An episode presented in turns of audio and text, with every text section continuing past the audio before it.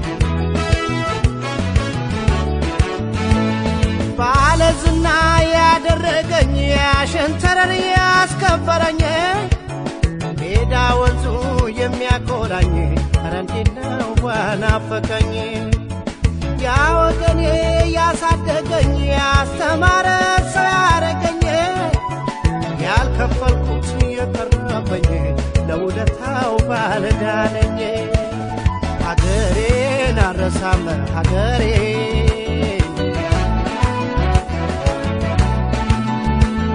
ወገኔን አረሳም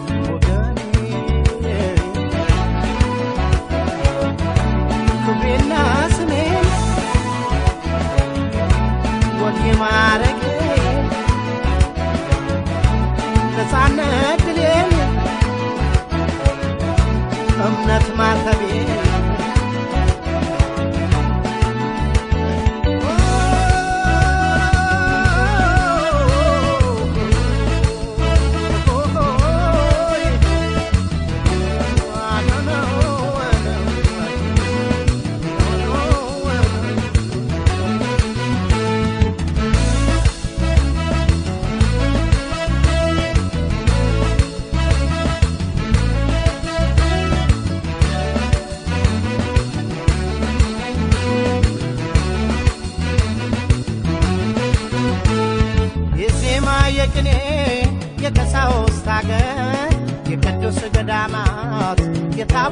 ደብር ፋሲለደስ አክሱም የታሪክ ምስክር መስቀል ጽላታችን የእምነታችን ሚስጥር። ገዳማት መስጊዱ ሐውልታችን ሳይቀር አገሬ ሰው ኧረ ነው አገሬ አፈሩ ኧረ ነው አገሬ ወንዙ ኧረ ነው ወፉ አራዊቱ ነው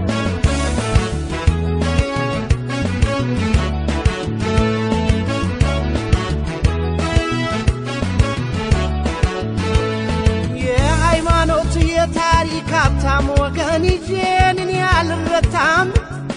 የሰው አገር አንገት ቢያስደፋም ኩራት ክብሬ ከልቤ አልጠፋም። የእናት የአባት ታሪክ ብስራቴ የእህት ወንድም የልብ ኩራቴ። ኢትዮጵያዊው ወገኔ ሀብቴ ጋሻ ክንዴ ድጋፍ ጉልበቴ። እናቴን አረሳም አባቴ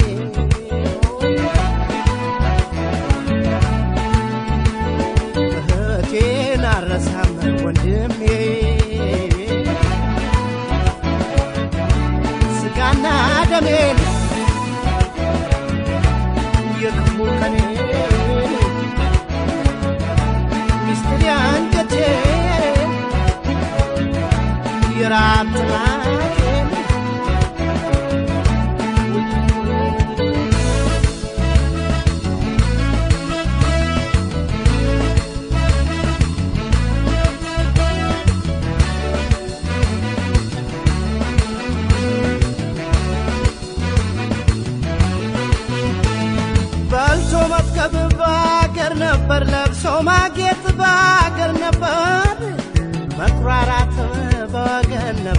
መመካትም በወገን ነበር።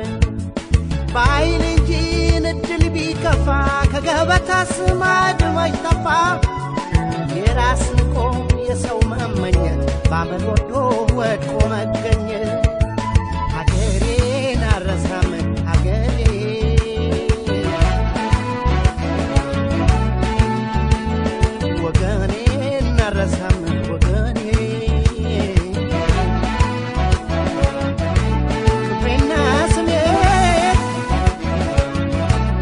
ወጌ ማረጌን ነፃነት ድሌን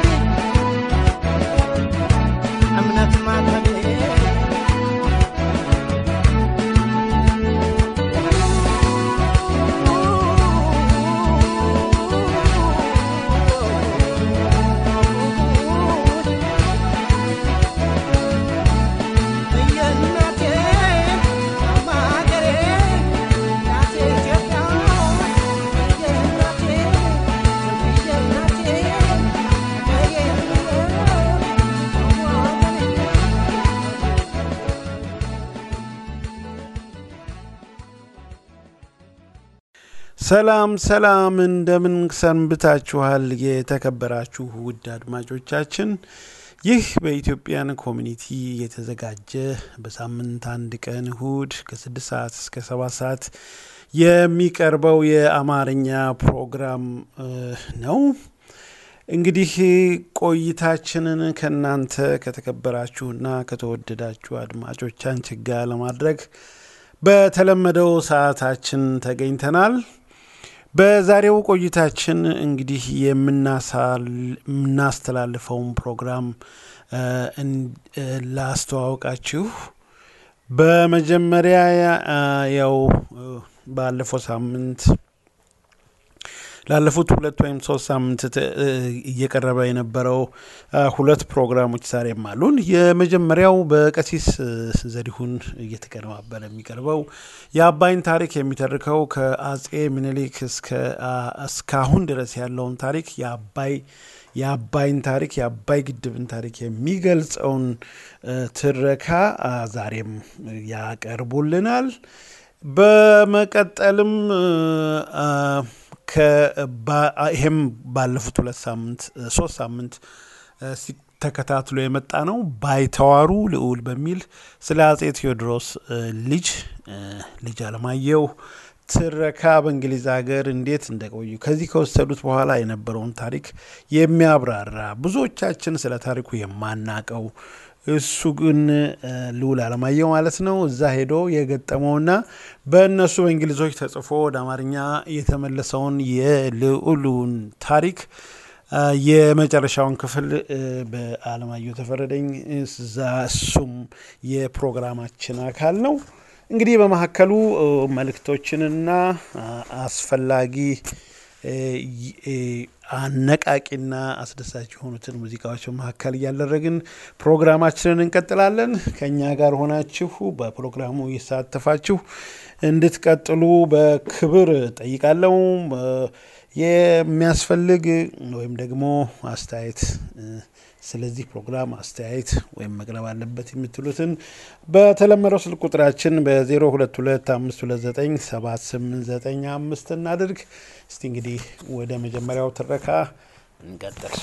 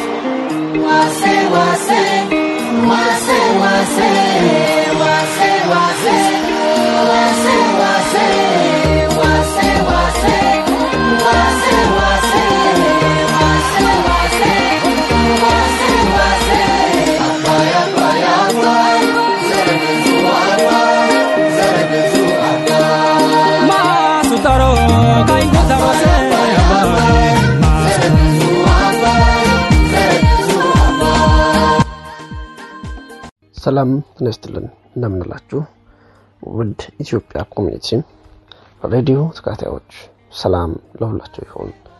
ቅሽ ዘሪው ነኝ። እንደምን አላችሁ ሳምንት በክራንድ ፕሮግራማችን ላይ እስከ ደርግ እስከነበረበት ጊዜ ስለ አባይ በጣና ላይ ኢትዮጵያ ልትገነባ ስለነበረው electric power ያው የመንግስት ለውጥ በመጣ ቁጥር በመጣ ሰዓት እንደ ቀረ ገልጽን ነበረ።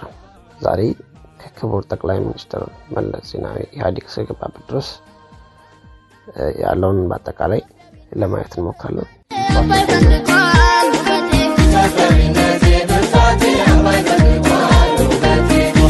የቀለማት ብር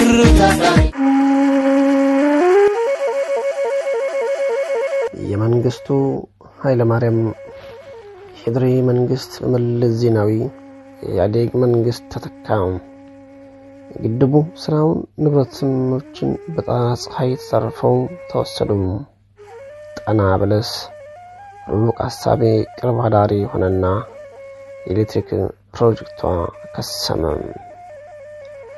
ሆኖም መለስ ዜናዊ ለ20 ዓመታት ኢትዮጵያን በፌዴሬሽን ከገዙ በኋላ ኤፕሪል 2011 በአፍሪካ ግዙፍ የሃይድሮ ኤሌክትሪክ ማመንጫ የሚሆነውን ታላቁን የህዳሴ ግድብ ግንባታ በቤንሻንጉልና ጉሙዝ አስተዳደር ከሱዳን ድንበር 50 ኪሎ ሜትር ፈቀቅ ብሎ አስጀመሩ። የአራት ነጥብ ስምንት ቢሊዮን የግንባታ ወጪ የሚጠይቀው ይህ ግድብ በእቅዱ መሰረት ፍጻሜ ከሆነ 74 ቢሊዮን ኪዩቢክ ሜትሮች ውሃ እንደሚይዝ 6450 ሜጋዋት የኤሌክትሪክ ኃይል እንደመመነጭ ተነገረ።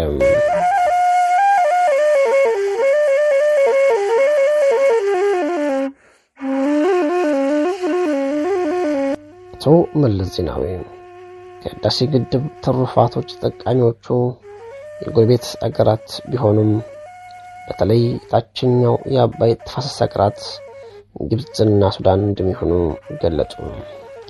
ይሁን እንጂ ከእሳቤው እስከ ግንባታው ጅመራና ሂደት ከእሳቸው ቀድመው እንደነበሩ መሪዎች ሁሉ ከግብፅና ሱዳን ብርቱ ተቃውሞ ገጠማቸው። የወቅቱ የግብፅ ፕሬዝዳንት መሐመድ ሙርሲ ክተት ሰራዊት ባይሉም በተለምዳዊ በሆነ የግብፅ የጦር ሰበቃ አዘል ንግግር የግብፅ የውሃ ደህንነት በጭራሽ አይደፈርም፣ ሁሉም አማራጮች ክፍት ናቸው ሲሉ ዛቻ ለበስ ተቃውሟቸውን በአደባባይ አሰሙ። የግብፅና ሱዳን የተቃውሞ ምንጮች ኢትዮጵያን ያላካተቱ ውሎች ነበሩ። እነዚህ በ1929 እና በ1959 የአባይ ተፋሰስ ውሎች የሚባሉት ኢትዮጵያ በሌለችበት የተፈራረሙት ውሎች ናቸው። ይህ ውል 87 percent የውሃ ባለቤት የሆነችው ኢትዮጵያ በሌለችበት ሱዳንና ግብፅ ተስማምተው ስለ ውሃው የተፈራረሙት ውል ነው። በዚህ ውል ምክንያት ግብፃውያን አባይ የኛ ነው፣ ጥቅማችን የኛ ስለሆነ ከእኛ ውጭ ያለኛ ፈቃድ ምንም ልታደርጉ አትችሉም የሚል የንቀት ንግግር ነበራቸው። ጠቅላይ ሚኒስትር መለስ ዜናዊ ከግብፅና ከሱዳን ብርቱ ተቃውሞች ቢገጥማቸውም እምብኝ ብለው እስከ 2012 ህልፈተ ድረስ ድረስ የህዳሴ ግድብ ግንባታ ከፍተው አስቀጥለዋል።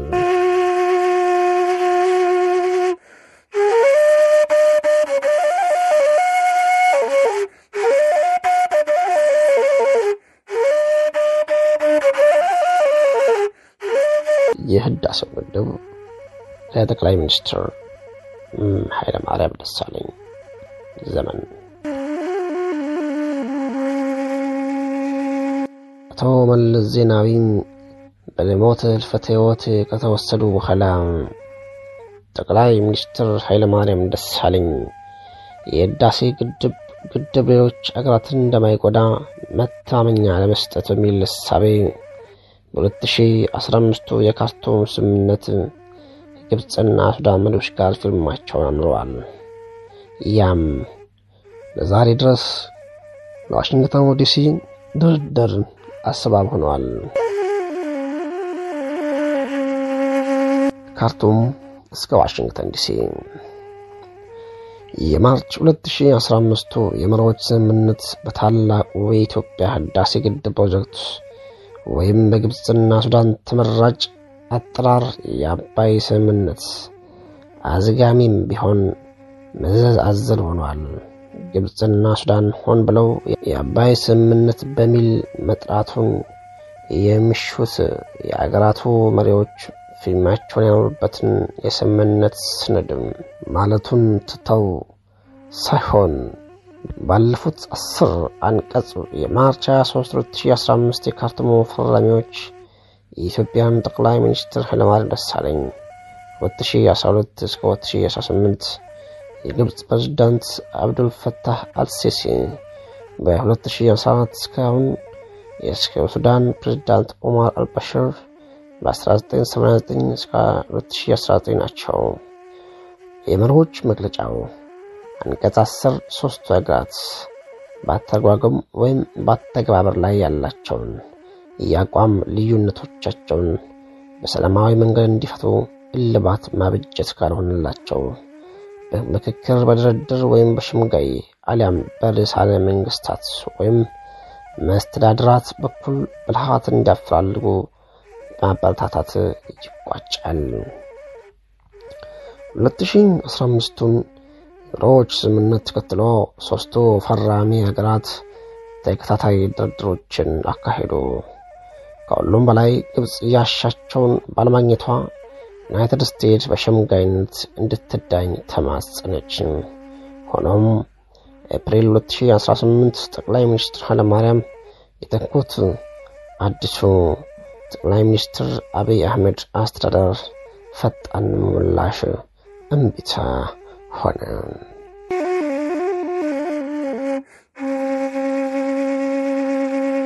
ትንሽ ቆይቶ ግን በጫና የሚሆን በድለላ ተሳታፊነቱን ገለጸ። በውጭና የውሃ ሚኒስትሯ የሚመራው ቴክኒክና የሕግ ልዑካን ቡድን አባላትን አሰናድቶ ወደ ሀገር አሜሪካ ላከች። ዩናይትድ ስቴትስ ፕሬዚዳንት ዶናልድ ትራምፕ የኢትዮጵያና ግብፅ ሱዳን የውጭ ጉዳይና የውሃ ሚኒስትሮች ተቀብለው አነጋገሩ። ዩናይትድ ስቴትስ ፕሬዚዳንት የዓለም ባንክ ፕሬዚዳንት በታዛቢነት በተገኙበት የሦስቱ አገራት የውጭ ጉዳይና የውሃ ሚኒስትሮች የሕግና የውሃ ቴክኒክ ባለሙያዎች የመጀመሪያውን ድርድራቸውን November 6 2019 በዋሽንግተን ዲሲ ጀመሩ። የድርድሩ ዋነኛ ትኩረትም በድርቅ በዓመታት የተራዘመ ድርቅና በተራዘመ ድርቅ ዓመታት አነስተኛ የወንዝ ፍሰት ወቅት የህዳሴ ግድብ የውሃ ሙሌትን አለቃቅ ላይ ሆነ። ሶስቱ ተደራዳሪ አገራት አራት ተከታታይ ድርድሮችን በዋሽንግተን ቢያካሄዱም ከስምምነት ላይ መድረስ አልቻሉም።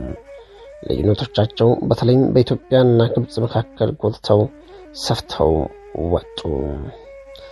በኢትዮጵያ ወገን የአባይን ወንዝ በግድቡ ስራ በሚኖረው የፍሰት መጠን ከአራት እስከ ሰባት ዓመታት የሚወስድ የሙሌት ደረጃ ግድቡ እንዲሞላ የግድቡ ሙሌት ከተጠናቀቀ በኋላ ድርቅ ቢከሰት የማለቅ የማቃለያ እርምጃ እንዲወሰድ የሚሉ የመስማሚያ ሀሳቦች ቀረቡ።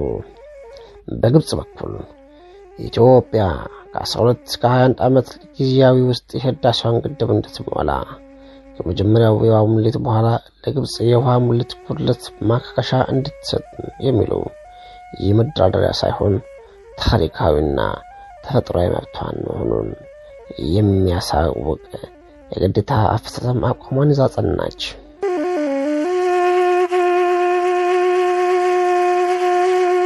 ይህ የአባይን አስመልክቶ ግብፅ ታሪካዊና ተፈጥሯዊ መብት የሚለውን አጀንዳ የማጽኛና የብሔራዊ ስሜትን የመቀስቀሻ ዘዬ በመጠቀም በግብፅ አንደበት ለመሰልጠን የበቃ የግብፅ ጠቅላይ ሚኒስትር ሞሐመድ ማህሙድ ለወቅቱ የእንግሊዝ አምባሳደር ሎርድ ሎይድ አባይን አስመልክቶ በጻፉት ደብዳቤ ላይ የአባይ ወንዝ የግብፅ ታሪካዊና ተፈጥሯዊ መብቶች ነው ሲሉ ከጻፉና በምዕራባውያን ጋዜጠኞች ተደጋግሞ ለህትመት መብቃቱን ከጀመሩ ወዲህ እርግጥ ነው ተመክሮበት ይሁን በአጋጣሚ በኢትዮጵያ ወገን አባይን ለልማት እድገትና ብልጽግና መጠቀም ኢትዮጵያዊ መብት ነው ተብሎ ሲነገር ይደመጣል።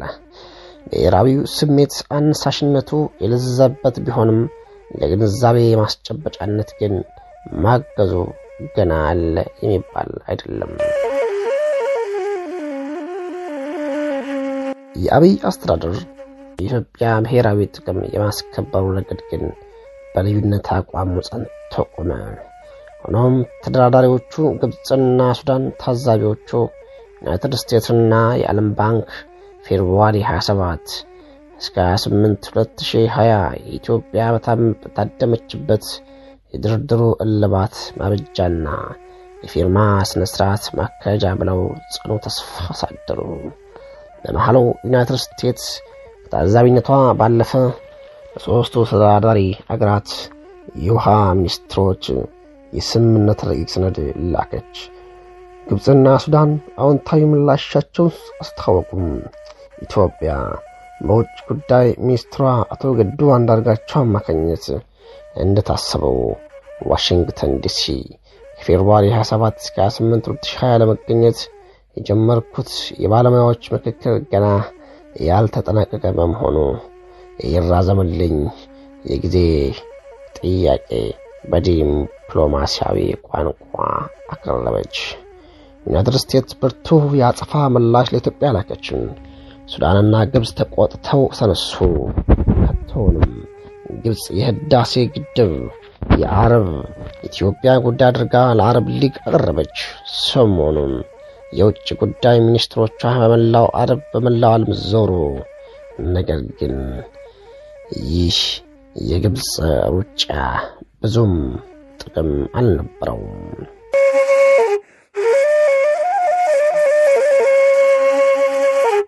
አዲሱ የአብይ መንግስት ከአምስት ከአስር ዓመት የሚያገለግለውን አዲስ ስትራቴጂ ለመንደፍ ከውሳኔ ላይ ደርሷል። የውሃና የቴክኒክ የህግ ቡድናችን ለማጠናከር እንቅስቃሴዎችን በማድረግ የአባይን ግድብ አሜሪካም ሁሉም ዝራፍ ቢሉ ሁሉም ቢጮሁ ኢትዮጵያ ያሰበችውን ገንብታ የመጀመሪያውን የመጀመሪያውን ኢትዮጵያ ድል ያደረገችበትን የውሃ ሙሌት በወራ ጁን ላይ ሞልታለች። በዚህም ምክንያት ኢትዮጵያ ትልቅ ድል አድርጋለች። ለዚህም ነው የአሜሪካው ፕሬዝዳንት ዶናልድ ትራምፕ ኢትዮጵያ ላይ እሳቸው ያዘጋጁትን ፊርማ ባለመፈረሟ በዛ ቅር ስላላቸው የማይገባ ንግግር የተናገሩትን ሁሉንም በዓይናችን እናያለን። ይህ በእንዲህ እንዳለ ኢትዮጵያ በድል ወደፊት ትራመዳለች፣ አባይን ገድባለች። ቀጣይም የፍጻሜው ፕሮግራም የፍጻሜውን እቅዷን በዚህ በ2021 ዓመተ ምህረት የመጀመሪያውን የፓወር የሙከራ ስርጭት እንደምትጀምር በኢትዮጵያ በኩል ተገልጸዋል። ኢትዮጵያውያን በአንድነትና በህብረት ቆምን። የማናሸንፈው ነገር የለም። ኢትዮጵያ ለዘላለም ትኖር። እናመሰግናለን። ሳምንት እስክንገናኝ መልካም ጊዜ፣ ቸርን ቆይ። የተናቀው እስከ አባቴ ደሞ ላንተ የሚለኝ የናቀኝ የአፈረሱ ጦሩን ታምኖ በሀገሬ ላይ ክንዱ ገኖ ቀንና ሌት ቢያስፈራራኝ ያው መዳኝ ታሪኬ ሊቀብረው ትልቅ ጉድጓድ ምሷል። ልክ ነው እንዳለው ጋሻ ጥሩ ልብስ ግን ኪዳን የሌለው ይሄ ሸለፈታም እንኳን እኔን ቀርቶ ጥላዬን እስኪ ድረስ ከደጅ ሞክረው ደርሶ በኋላ ያየዋል አይሎ በሌት ምኖሯት ነው ይላል ለማንም ብታምነው። ሄዳችሁ ንገሩት ነገሩ ወዲህ ነው ወዲህ ነው ኪዳነው ሚያኖረኝ ኪዳነው ተስፋዬ ቀና ያደረገኝ የትሙት ከሸይ ኪዳነው ሚያኖረኝ ኪዳነው ተስፋዬ ቀና ያደረገኝ የትሙት ከሸይ ኪዳነው ሚያኖረኝ ኪዳነው ተስፋዬ ቀና ያደረገኝ ጠመንጃዬ ኪዳነው ሚያኖረኝ ኪዳነው ተስፋዬ ቀና ያደረገኝ። የቱ ጠመንጃዬ መጥቶ ይመልከተው ቤት ቀዬውን እግዚአብሔርን ብሎ የኖረውን ጉልበቱ አምላኩን ያደረገ አዳኝ ከሰማይ ነው የሚለው። እንደ እስራኤል እንደ ገበቧቱ ያስኩ ብሎ ጠላቱ ቢመኝም አምላኩ የኢትዮጵያም አምላክ ነው እሱን አይደል ዘሩን አያገኝም። ኪዳነው ያኖረኝ ኪዳነው ተስፋዬ ቀና ያደረገኝ የቱ ትከሻዬ? ኪዳነው ያኖረኝ ኪዳነው ተስፋዬ ቀና ያደረገኝ የቱ ጠመንጃዬ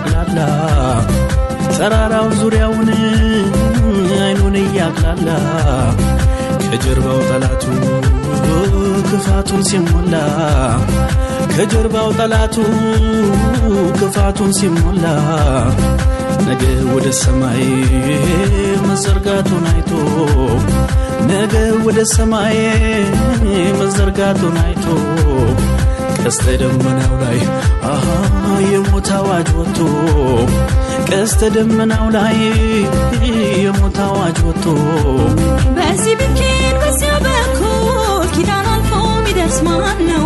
ጉልበተኛ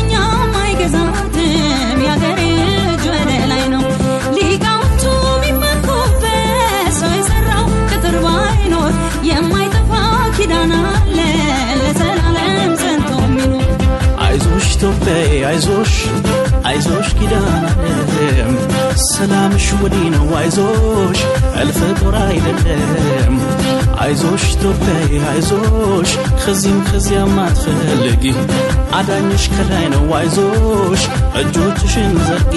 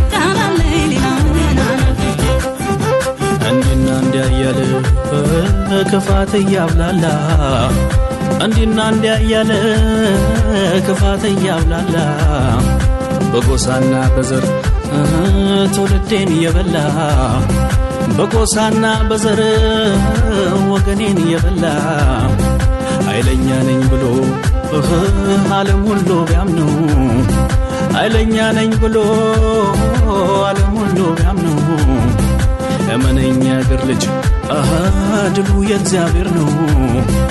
እመነኛ አገር ልጅ ድሉ የእግዚአብሔር ነው። በዚህ ብኬን በዚያ በኩል ኪዳን አልፎ ሚደርስ ማን ነው?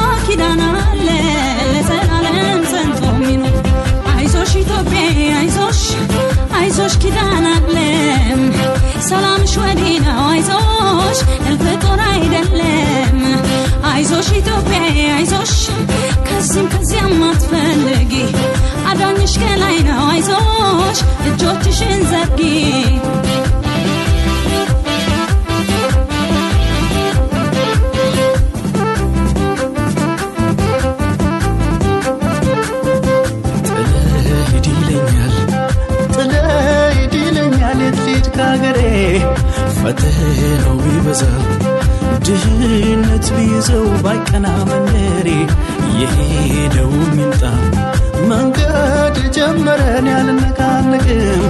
ቀኔ በምድሬ ነው ቀኔ በኢትዮጵያ ነው ሀገሬን አለቅም አለቅም ኪዳኔን አለቅም ተስፋዬ ቢቀርብም ቢርቅም አለቅም ኢትዮጵያን አለቅም ቃላለኝ ሌላው ሆነ አላውቅም። አለቅም ኪዳኔን አለቅም ተስፋዬ ቢቀርብም ቢርቅም አለቅም ኢትዮጵያን አለቅም ቃላለኝ ሌላው ሆነ አላውቅም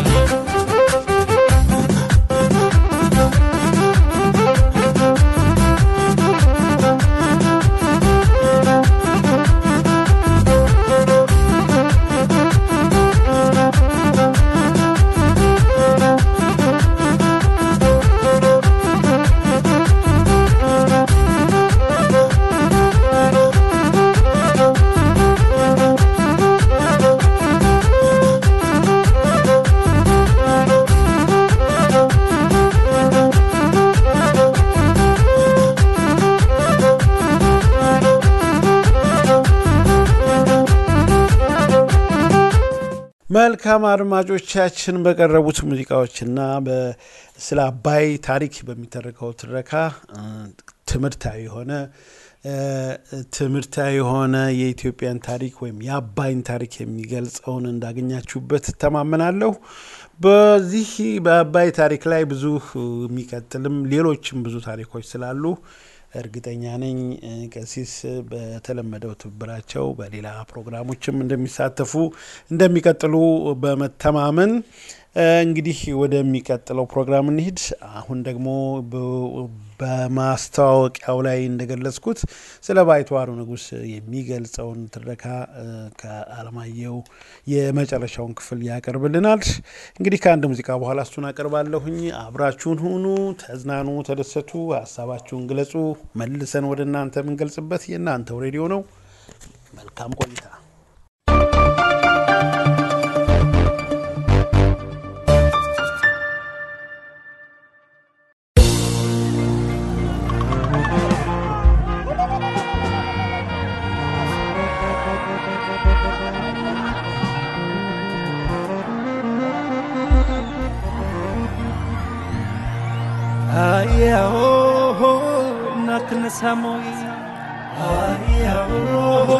እናትነሳሞ አያሆ ያመናል በሉ አያሆ ያመናል በሉ ተሰብሰቡ ወገን ጎስምን ቢልታ እንፋመለከት ዋዜማው ላይ ነን ነፃነትን የምታይበት ስቃይ እንግልት ይብቃ መከራ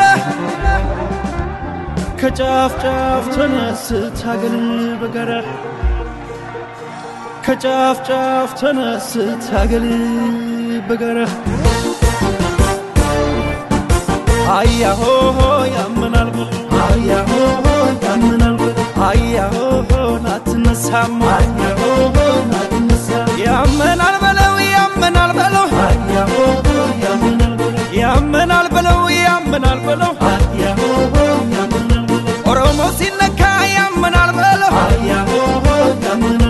አማራው ሲነካ ያመናል በለው በቃ በላቸው እምቢ በላቸው አያሆ ያመናል በለው አገር ኑሮን የቀሙ ናቸው። አገኝቷል አንበሳው ተቆጥቷል ነብሩ ተደፍረውበታል ባንዲራና አገሩ ተደፍረውበታል ባንዲራና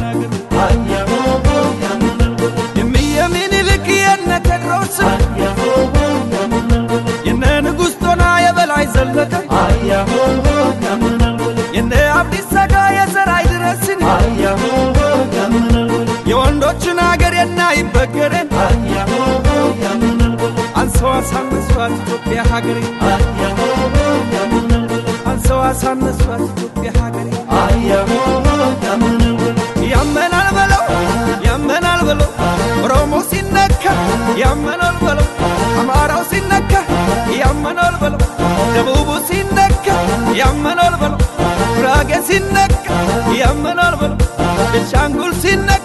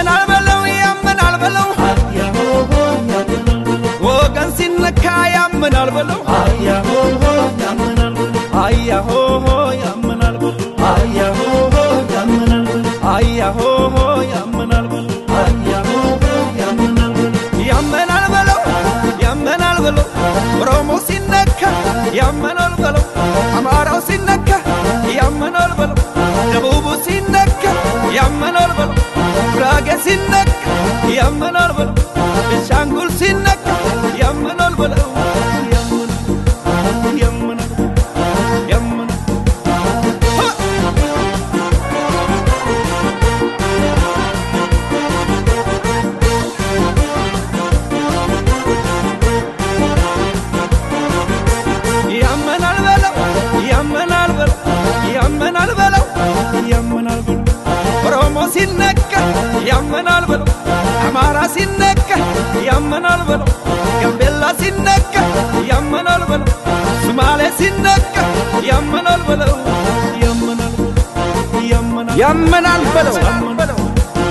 ያመናል። እባክህ አምላኬ ፊትክን መልስልን። ደጉን ጊዜ አምጣ። አየን በእኛ ዘመን። በልጇ ሬሳ ላይ እናት ተቀምጣ። ምድር ዋይታ ሞላት። ታቦት ተሸክሞ ካህኑ አለቀሰ። ጌታ ሆይ በቃ በል የልጅ ያዋቂው ደም ሜዳ ላይ ፈሰሰ። አትፈርስም አትፈርስም ሀገሬ። እኛም ማንለያይ አትድከሙ አትልፉ አብረው ተዋድቀው ነው ነፃነትና ሀገር ሰጠውን ያለፉት ተገፎ ጨለማው ከሀገሬ ሰማይ ላይ ጓጉተና ልጆቿ ነግቶ እስክንተያይ። በሰሜን በደቡብ በምስራቅ በምዕራብ ያለህ ወገኔ ለማማ ኢትዮጵያ ተነዘብኩምላት ያንተም የኔም ሀገር የሁላችንም ያንተም የኔም ሀገር የሁላችንም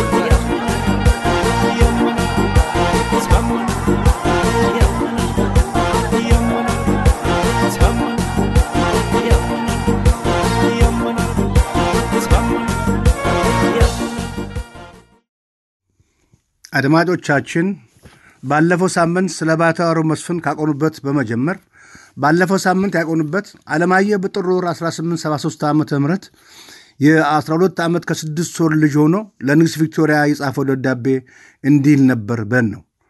አለማየሁ ለንግሥት ቪክቶሪያ የጻፈላቸው ደብዳቤ ምን ይሆን? ይድረስ ለንግሥት ቪክቶሪያ ጤና በደህና እንደሚጠበቅ ተስፋ አለኝ። ሚስተር ጃክስ ብሌክ ዊንድሶር መጥቼ እንድጠይቅዎት እድል ስላልሰጠኝ በጣም አዝናለሁ።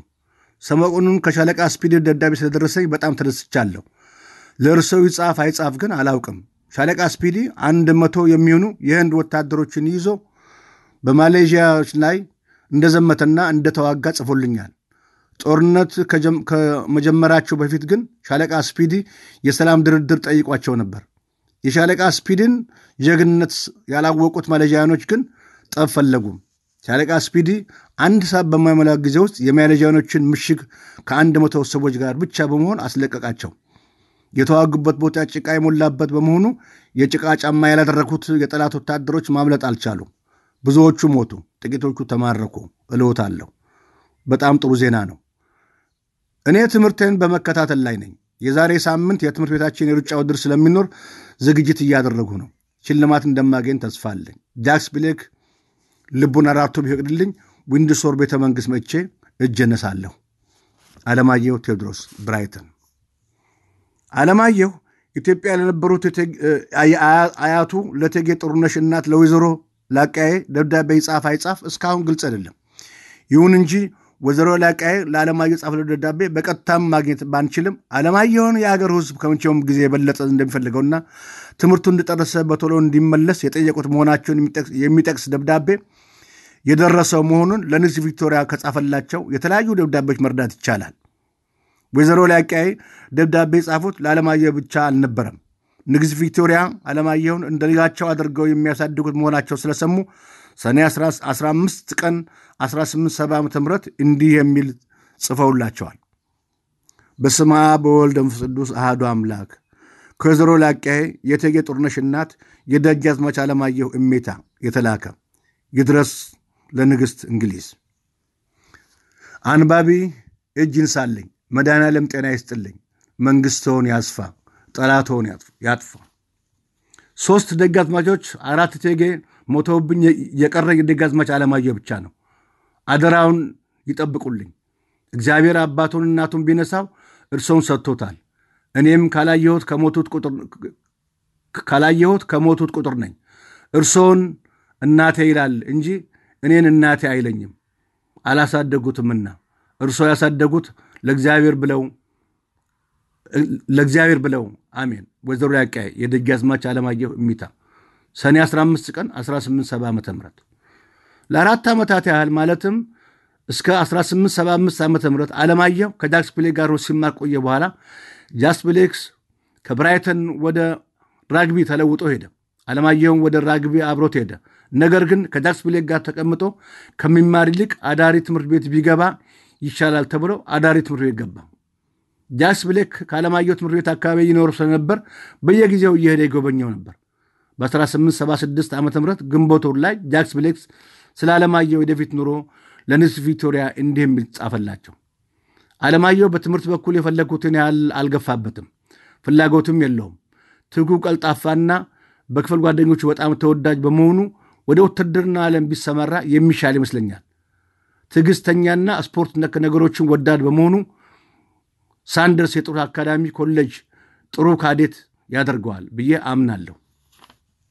ይህን የጃክስ ብሌክ ሐሳብ በመጀመሪያ የደገፈው ማንም አልነበረም። የገንዘብ ሚኒስትሩ ሮበርት ሮበርት ላው ቀደም ሲል የዓለማየሁን ወደ ውትድርና ዓለም መሰማራት ጠቁሞ የነበረው እንኳን ሐሳቡን ለውጦ ለዓለማየሁ ጥሩ ቦታ እንደማይሆን ያለውን ጥርጣሬ ገልጿል። ለዚህ የቀረቡት ምክንያቶች ግን የተለያዩ ነበሩ። ጠቅላይ ሚኒስትሩና ንግሥት ቪክቶሪያ የዓለማየሁ የሰውነት ጥንካሬ እንደ ወትሮነት ላለ ከባድ ሥራ ብቁ አይደለም የሚል ሲሆን እነ ሮበርት ላው ግን የዓለማየሁ አፍሪካዊ ወይም ጥቁር መሆን የእንግሊዝ ወታደሮችን የማዘዝ ችግር ያጋጥመዋል በሚል ነበር። ይህ ጉዳይ ተጠንቶ እስኪቀርብ ግን ለአንድ ዓመት ያህል የግል አስተማሪ ተቀጥሮለት በዚህ በራግቢ ከተማ ትምህርቱን ቀጠለ። ከአንድ ዓመት በኋላ መስከረም ወር 1878 ዓ ም ጀምሮ ዓለማየሁ ሳንደርስ የጦር አካዳሚ ያለምንም ፈተና እንዲገባ የተፈቀደለት መሆኑን የሚገልጽ ከጠቅላይ ሚኒስትሩ ቢሮ የተጻፈ ደብዳቤ ለጃክስ ብሌክ ደረሰው። ዓለማየሁ ለአንድረስ ጦር አካዳሚ ከመግባቱ በፊት ግን ቀደም ሲል ቤተ መንግስቱ ባወጣለት ፕሮግራም መሰረት ከንግሥቲቱ ዋና ጸሐፊ ከቢዶልፍ ጋር ሆነው በጋውን የአውሮፓን ከተሞች በተለይም ፓሪስና ፓሪስ ላይ በየጊዜው ለሕዝብ ይታይ የነበረው ዓለም አቀፍ ኤግዚቢሽን ጎበኘ። በመስከረም ወር 1878 ዓ ም ሳንድረስ ጦር አካዳሚ ካዴት ሆኖ ገባ። ለስድስት ወራት ያህል ሳንድረስ ጦር አካዳሚ ሲማር በቆየባቸው ጊዜያት በየጊዜው ያመው ጀመር። ትምህርቱን በደንብ መከታተል አልቻለም። የሳንደርስ አዛዥ የዓለማየሁን ደህና አለመሆኑና በነበረበት ሁኔታ ሳንድረስ መቆየቱ ጊዜ ማጥፋት ስለመሆኑ ከጃክስ ብሌክ ከሻለቃ ስፒዲ ሚስትና ከጠቅላይ ሚኒስትሩ ጋር ተወያየ። ስለ ሁሉም ጉዳይ አለማየሁን አነጋገረው። በመጨረሻም እንዲህ ሲል ለንግሥት ቪክቶሪያ ጻፈላቸው። ወጣት አለማየሁን ሳንደስ አካዳሚ ውስጥ ማቆየቱ ዋጋ ያለው አልመሰለንም። ደስተኛም አይደለም። የመማር ፍላጎት ቀንሷል። ብዙ የሚያሳስበት ነገሮች እንዳሉ ከፊቱ ማንበብ ይቻላል። በዚህ ላይ ጤና ብዙም አልረዳውም። አልፎ አልፎም የመተንፈስ የመንፈስ መረበሽ ይታይበታል። አጋጣሚውን ሻለቃ ስፒዲ ከማሌዥያ ተመልሶ ለረፍት ስለመጣ ከእሱ ጋር ቢቆይ ጥሩ ነው። የሁኔታውን አሳሳቢነት አይተው አንድ ነገር በቶሎ ቢወሰድ ጥሩ መሰለን። ንግሥት ቪክቶሪያ በአለማየሁ መታመም በመደንገጣቸው በአስቸኳይ ከሳንድረስ ጦር አካዳሚ ወጥቶ ከልዩ ጸሐፊያቸው ቤት ሆኖ ሕክምናው እንዲከታተል የዓለማየሁ ጉዳይ ለሚመለከታቸው ባለሥልጣኖች ቴሌግራም አደረጉ።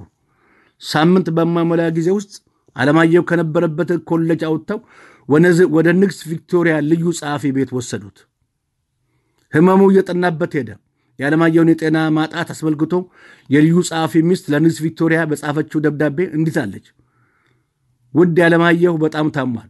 በመጨረሻ የተደረገው ምርመራ ትንሽ የተስፋ ፍንጭ የሚሰጥ ይመስላል። ነገር ግን ሕይወቱ አደኛ ጊዜ ላይ ነው ያለችው። በሳምባ በሽታ በጣም ይሰቃያል። አለማየሁ መርዝ አቅም ሰውኛል ብሎ ስለሚጠረጥር ምግብና መድኃኒት የመውሰድ ፍላጎቱ ቀንሷል። በዚህ ምክንያት በየዕለቱ ሰውነቱ እየደከመ በመሄድ ላይ ነው። ከቅርብ ቀናት ጀምሮ ግን ዶክተሩ ያዘለትን መድኃኒት መውሰድ ጀምሯል። መርዝ አብልተውኛል የሚለውን ቅዠቱንም ትቷል። በተረፈ ግን ለልጅ አለማየሁ እንጸልይለት ይል ነበር። የዓለማየሁ ዶክተር የንግሥቲቱን የግል ሐኪምና ሌሎች የታወቁ የሕክምና ሰዎችን አነጋገረ። ለንግሥት ቪክቶሪያ የዓለማየሁን ሕይወት ማዳን የማይችል መሆኑን ህዳር 11 ቀን 1979 ዓ ም ነገራቸው። በጣም በጣም በማዘን አንድ የመጨረሻ ደብዳቤ ጻፉለት። አለማየሁ አልጋ ተኝቶ እያቃሰተ የንግሥት ቪክቶሪያን ደብዳቤ ለማንበብ ጥረት አደረገ። የነበረውን ሁኔታ የንግሥቱ ልዩ ጸሐፊ ሚስት እንዲህ ብለው ይገልጹታል። አለማየሁ ደብዳቤ ከማን ጻፈለት ለማወቅ የደብዳቤውን አድራሻ መፈለግ ጀመረ። የንግሥት ቪክቶሪያን ስም እንዳየ ፈገግ አለ። ፖስታውን ቀደድና ወረቀቱን ወጣ አድርጎ ትንሽ መስመሮች እንዳነበበ በጣም ስለደከመው ደብዳቤውን ሲያነብ ሊያነብ በሚችልበት ቦታ ላይ እንዳስቀምጥለት ጠየቀኝ።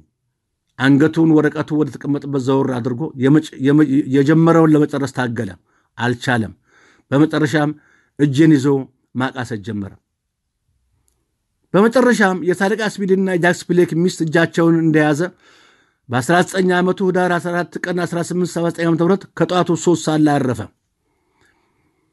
በንግሥት ቪክቶሪያ ትእዛዝ አለማየሁ ወንድሶር በሚገኘው የጊዮርጊስ ቤተ ክርስቲያን እንዲቀበር ተደረገ። በሞተ በሦስተኛ ቀን ንጉሣዊ ቤተሰቦችና ከፍተኛ የመንግሥት ባለሥልጣኖች በተገኙበት የቀብሩ ሥነ ሥርዓት ተፈጸሙ። አንባቢዎቼ ይህን የዓለማየሁን አጭር ታሪክ ንግሥት ቪክቶሪያ በጻፉት የሐዘን መግለጫ እደመድመዋለሁ። የንግሥት ቪክቶሪያ የሐዘን መግለጫ የዓለማየሁ መሞት ዛሬ ጠዋት ሰማሁ። ትልቅ ሐዘን ተሰማኝ።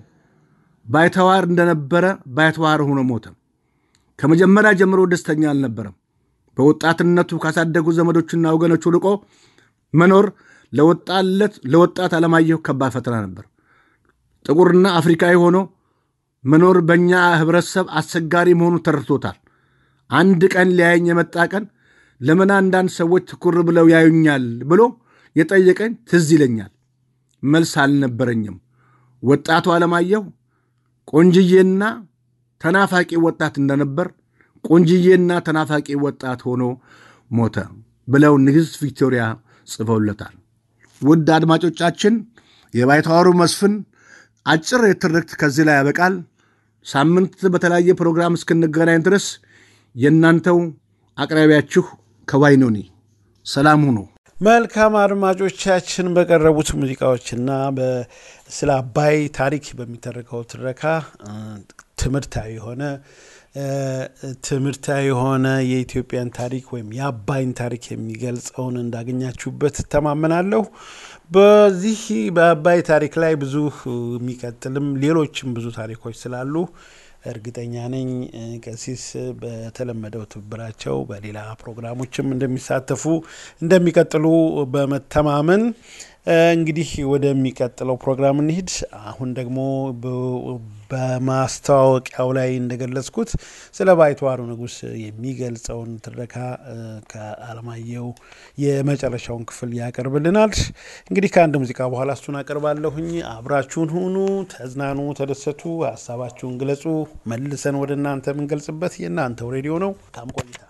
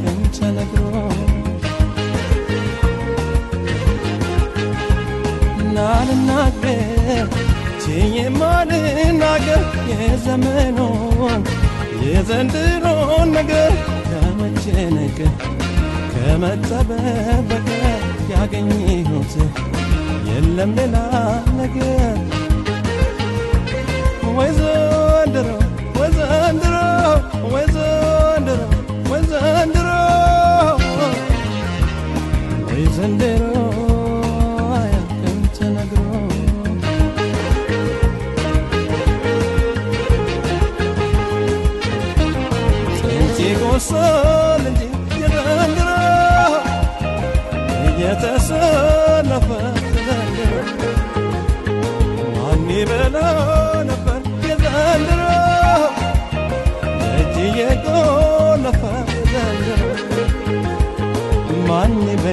ይበላ ነበር የዘንድሮ በር እየቆለፈ የዘንድሮ ንብረት ወዳጅ ሆነ የዘንድሮ ገንዘብ ዘመን ተካ ዘንድሮ አልተመቸም ፍጹም የዘንድሮ በሰው ለሚመካ ናልተመቸም ፍጹም የዘንድሮ በሰው ለሚመካ የዘንድሮ።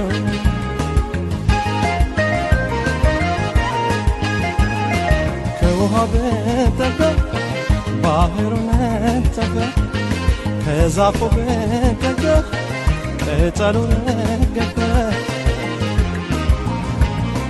እንደምንም ብሎ ይገስገን ባለፈ